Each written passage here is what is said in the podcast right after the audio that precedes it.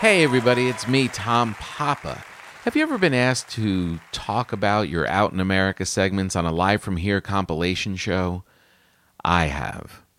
You may know me from those segments where I travel around the country trying to shine a light on all the good people in America.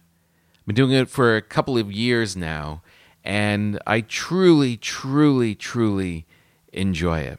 You know, when uh, Chris and I first met, he had just become the host of Prairie Home Companion. And we had a mutual friend, Flanny, the owner of Largo out in Los Angeles. It's a great theater. It's known as one of the premier places for comedy and music.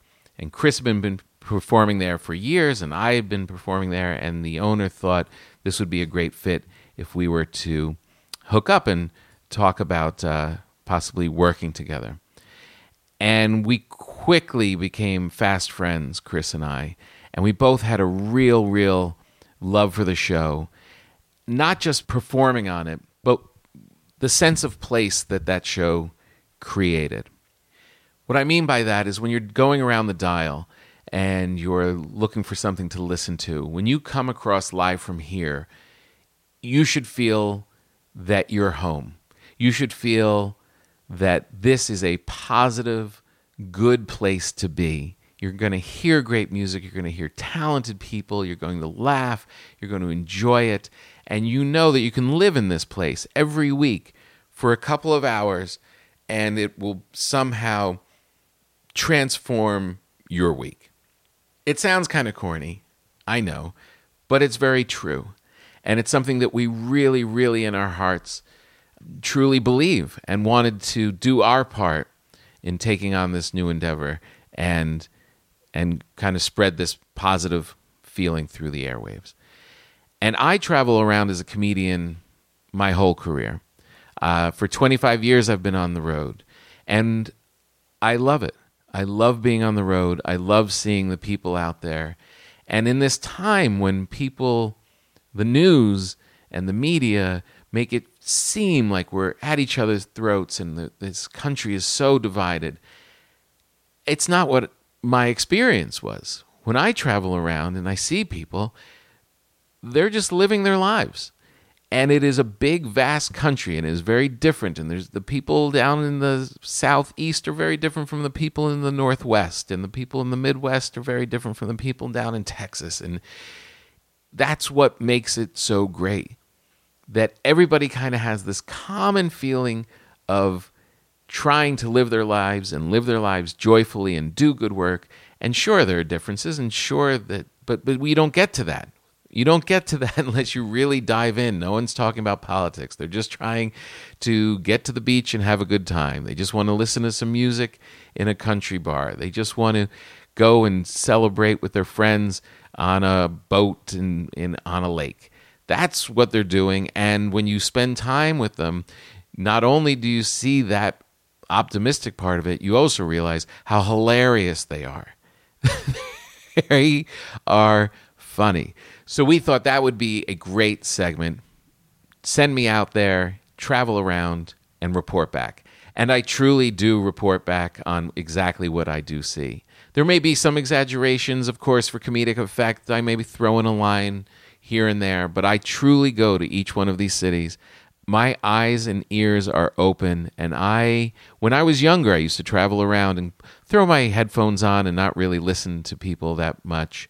Now, I'm the guy on the plane asking all the questions. I'm the one eavesdropping in the bars.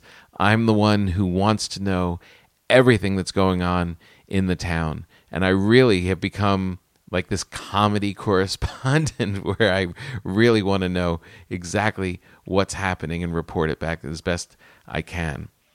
Now, the I haves. There is a part in my monologues when I, it just kind of started when you know I, you don't set out to have a catchphrase. It just kind of, kind of starts and comes out of nowhere.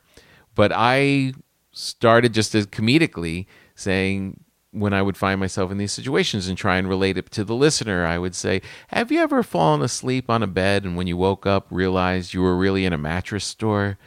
I have. Well, that caught on. and people on social media started sending their versions of I haves back to me. I'll read a couple of them at the end of this segment. Uh, it's just took on a life of its own. So now I feel like I have to include at least a couple each week when I do it. And honestly, it is a comedy marvel. It breaks all the rules of comedy. I, I, I write a lot of comedy. I perform a lot of comedy. Comedy, a lot of the times, is based on surprise. The audience doesn't know what's coming, and then here comes a punchline that they didn't expect. With the I haves and out in America, we all know what's coming. We all know as soon as I say, Have you ever? and then go into whatever it is, we all know it's going to end up with I have at the end. But I think it's the anticipation of it that makes it funny, I guess. I don't know. I'm not even going to ask too many questions about it. People like it. It's fun to write, so I'm going to keep doing it. The most joyful part of seeing the I haves and having people come up and say it at my live shows is the young people. When I say that Chris and I really wanted to dedicate our work to making sure that this is a, a good, positive experience, I wasn't anticipating how important it is to have comedy that the whole family can listen to. That you know when you're listening to NPR and you're listening to this funny segment or you're listening to the sketches or you're listening to the stand up comic that you know you don't have to be driving along with your kids in the back with your hand on the dial waiting for that word you don't want them to hear or wording waiting for the material to turn dark or the content to be overtly whatever that you don't want to have around your your children. You know this is a place where that's not going to happen. So you can they can just let it fly and i can be as funny as possible. And the end result is that children are coming to my shows. I have people coming with their whole families and kids between the age of 10 and 16 coming to my shows and telling me that they're my biggest fans and that they have their own I haves. And one kid said, I play a game during Out in America to see how long I can go without laughing. I'm up to 30 seconds. what a greater compliment is that? It really, really, really, really has been completely rewarding.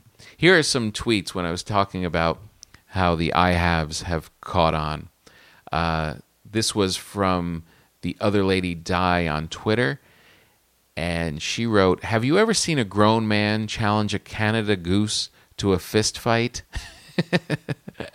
I have. what I like about these is I know that they're true. um, I had a Tom Papa moment today. This is from at Dave Coster. I had a Tom Papa moment today. Have you ever sat on the toilet with your phone in your hand so long you forgot you already went to the bathroom? I have. That's kind of gross. Uh, here's another one from at Bernie Bryan. He wrote, Hey, Tom Papa, have you ever opened a new bottle of shampoo thinking your teeth were the best way to remove the seal under the lid, only to have shampoo shoot into your mouth? I have. Keep them coming. I love hearing them. I love hearing all of this stuff. I love hearing what you're going through. It's relatable. You are all becoming better comedians. This one last one was from Star Kyle. Have you ever mistaken the revised, less scrumptious looking Tide Pods as bonus sized toaster strudel icing packet? I have. Don't eat Tide Pods. Don't make yourself sick. But do, when you find yourself in one of these I have moments, make sure you hit me at Twitter at Tom Papa or at Live From Here. Keep them coming, and I'll keep reporting back. I hope you enjoyed this segment, and uh, I'll see you out on the road.